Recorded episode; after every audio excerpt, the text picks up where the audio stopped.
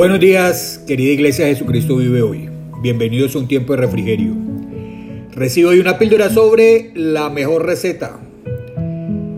La carta de Judas, versículos 20 y 21 dice, Pero ustedes, queridos amigos, deben edificarse unos a otros en su más santísima fe, orar en el poder del Espíritu Santo y esperar la misericordia de nuestro Señor Jesucristo, quien le dará vida eterna. De esta manera, se mantendrán seguros en el amor de Dios. Amados, ciertamente la Biblia no es un libro de recetas.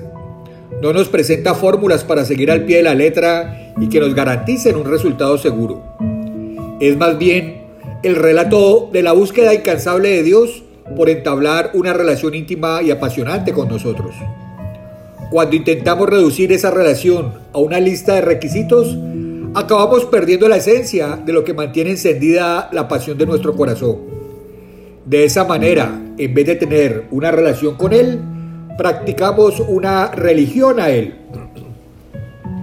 En la Biblia encontramos textos que nos resumen el desafío que tenemos por delante, y el versículo de hoy es uno de ellos. En dos magistrales oraciones logra identificar los elementos que son clave para permanecer seguros en el amor de Dios ese bendito estado en que cesan los cuestionamientos y desaparecen las dudas acerca de la forma en que obra el Señor. No es porque logremos entender su proceder, que es inescrutable, sino más bien porque habremos alcanzado tal nivel de familiaridad con Él que su bondad hacia nosotros se convertirá en una certeza absoluta.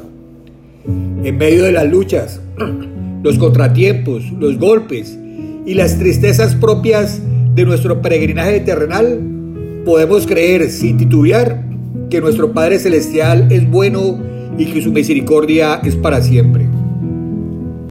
Judas cree que tres acciones son necesarias para alcanzar este estado.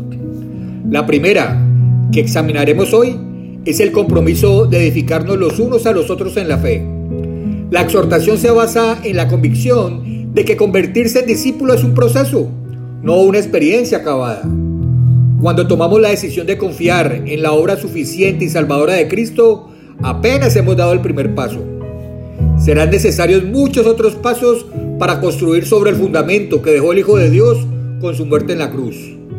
Aquellos que se quedan en el recuerdo de ese primer enamoramiento inevitablemente caerán en el estancamiento. La exhortación de Judas golpea fuertemente contra el concepto que prevalece hoy en el mundo y tristemente también en la iglesia que cada uno se edifica a sí mismo. Si esto fuera posible, no sería necesaria la iglesia. El cuerpo de Cristo, sin embargo, con sus flaquezas y fracasos, es el espacio donde otros suplen lo que yo no tengo y yo aporto lo que otros no tienen. La iglesia no cumple esta función si vivimos desprovistos de iniciativa. Nuestro llamado consiste en acercarnos a otros para edificar, animar, exhortar, corregir, sostener o consolar. Es una vocación sagrada que debemos ejercer día tras día, semana tras semana. De nuestra intervención depende el crecimiento de nuestros hermanos. De su intervención depende el nuestro. ¿Qué puedes hacer hoy por tus hermanos, por tu iglesia? Dios te quiere usar para edificar a otros. Solo déjate usar por Él. Reflexiona en esto.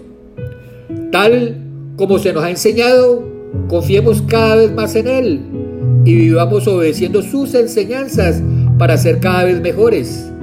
Y demos siempre gracias a Dios. Mi amado, mi amada, el Señor te bendiga y te guarde. El Señor haga resplandecer su rostro sobre ti y tenga de ti misericordia. El Señor alce sobre ti su rostro y ponga en ti paz. En el bendito nombre de Jesús.